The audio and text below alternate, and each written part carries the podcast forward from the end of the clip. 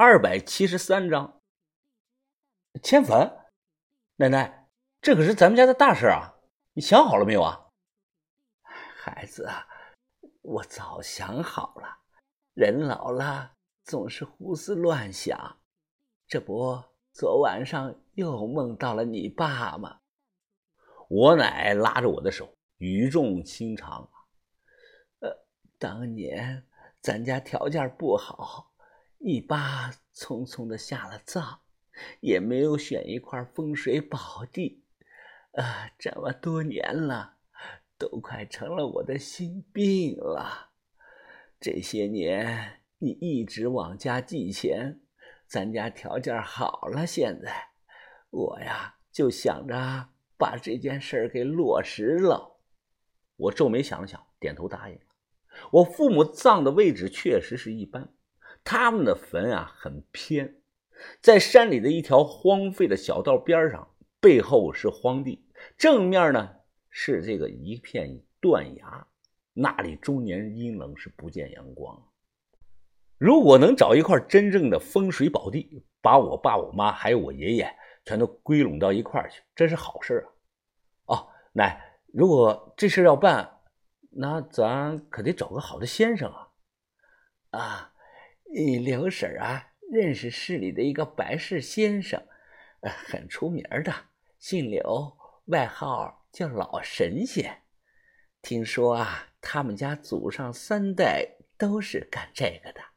我等下去找你刘婶唠唠，呃，让那个先生啊，明天就上咱家来看看。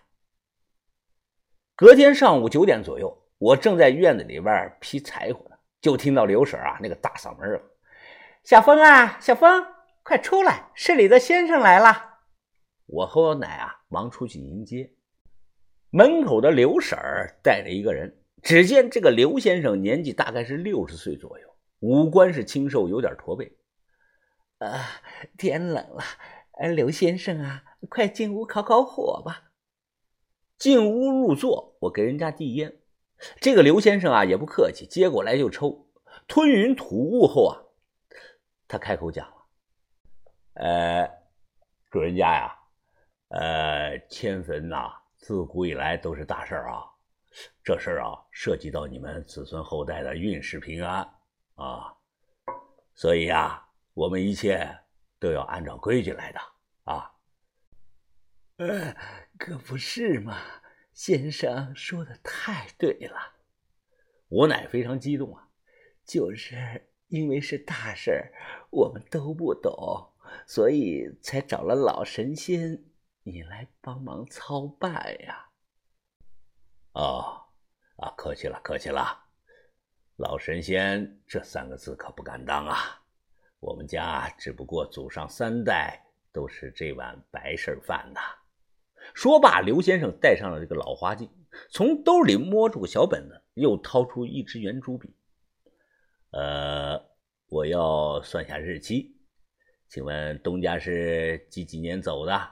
因为什么原因走的呀？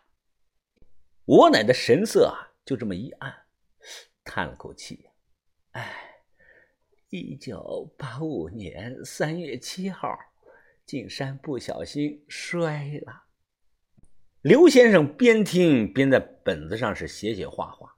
过了那么几分钟，他看着本子啊。面露惊讶呀，呃，那年只有三百五十四天，还是乙丑年无闰月。东家在三月七号惊蛰节气前后意外身亡。恰巧啊，惊蛰这天是山神土地的寿辰日，凡是这一天在山里意外身亡的人，都会福佑后代的。这表明啊，你们家后代里会出一个了不得的大富之人呢。我奶一听这句话，高兴坏了，因为我们家的后代就我一个人，那大富之人肯定指的是我。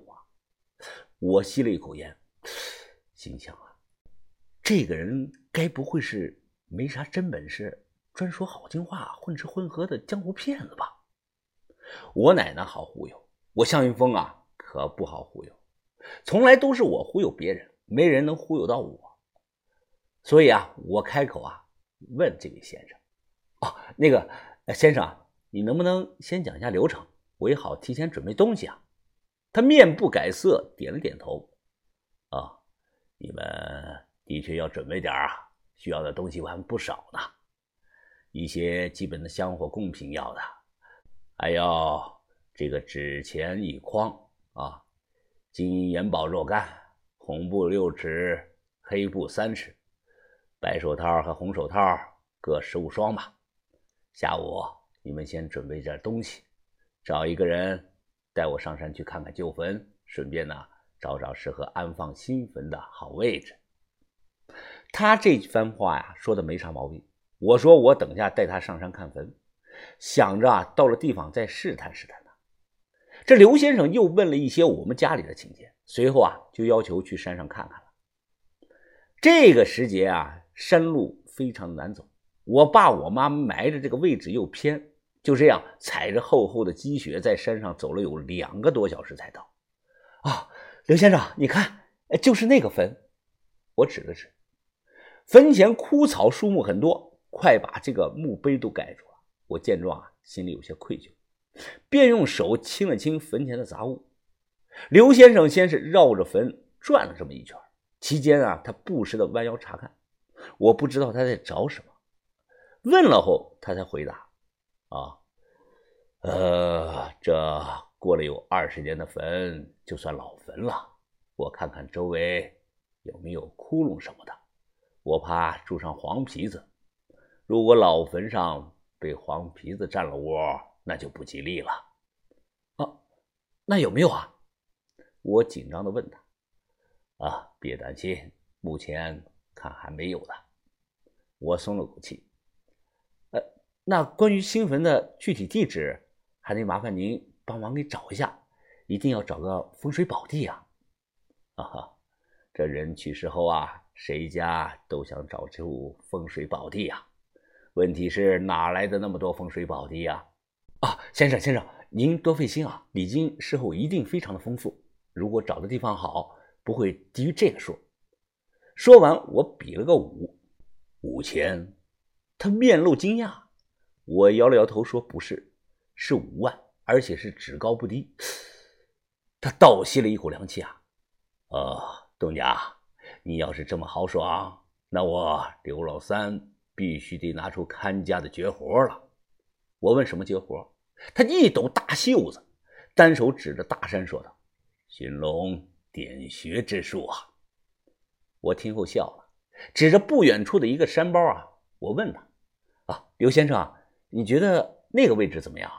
我看那里视野开阔，地势平坦，而且面朝阳光啊！我这是在故意试探他有没有真本事，因为从风水学上来讲啊，那个地方绝不是个什么宝地。他抬起手望了望，啊，绝对不行，绝对不行的！那个山包上是个四出之地呀，如果谁家先人藏在了那里，后代……肯定会漏运破财的。我听了，暗暗的点头。这个人望了一眼就看出来了，绝对是有真本事。那个山包虽然面向阳光，地势平坦，但位置太高了。但凡下了雨就会积水，而且呢，就算流水也会向四面八方的流。这就是所谓的四出之地呀。后代留不住财，就算有钱了，也会很快的散光。在我的认知中，一个好的风水位最起码要满足几个硬性的条件才行。地下一尺之内没有什么形状不规则、杂乱的硬石头，这种带棱角的石头，不管大小，统一叫恶石。还有正午十二点时，太阳不能直接照在坟上，最好的是日落时分，太阳光啊能照到这个坟上，这个是最好的。视野宽阔，前暗后山，山环水抱，内气萌生，外气成形，冲阳合阴，继承风水。山管人丁，水管财，秀才贵人门前站。要考虑到方方面面，包括水口朝向、沙形、明堂、龙脉等等。龙脉是死的，它又不会跑。很多人学几年。都能找到，但不是所有的龙脉上都能埋人呢。所以老话才说啊，三年寻龙，十年点穴，关键在于最后这一下子。这一下子点好了，子孙代代出贵人；点不好，子孙代代平庸啊。下午跟着刘先生是满山的跑，看了很多的地方，他都给否了。逢七见八不动土，明后两天刚好是十七十八，所以啊。我们别急，慢慢找，多看几个地方总没错的。再说了，主人家你肯出五万礼金，那我就是跑断了腿，也一定替你们家找到最好的风水宝地。我听得大受感动啊！果然他妈的是给钱好办事啊！我要是说给五百块钱礼金啊，他肯定不会这么上心的。于是就这样找着找着。太阳落山，天色是渐渐黑了。啊，刘先生，你慢点走，看着脚下的路。啊，知道，放心吧。他在前头啊，回我的话，实在是冻得慌啊，我忍不住啊，掏出这个火机，低头呢点了根烟。可就在抬头的那一瞬间啊，我愣住了。刘刘先生，刘先生，我快步的跑过去，来回的看，地上还留有他的脚印。就我刚才低头点了个烟的功夫，人不见了。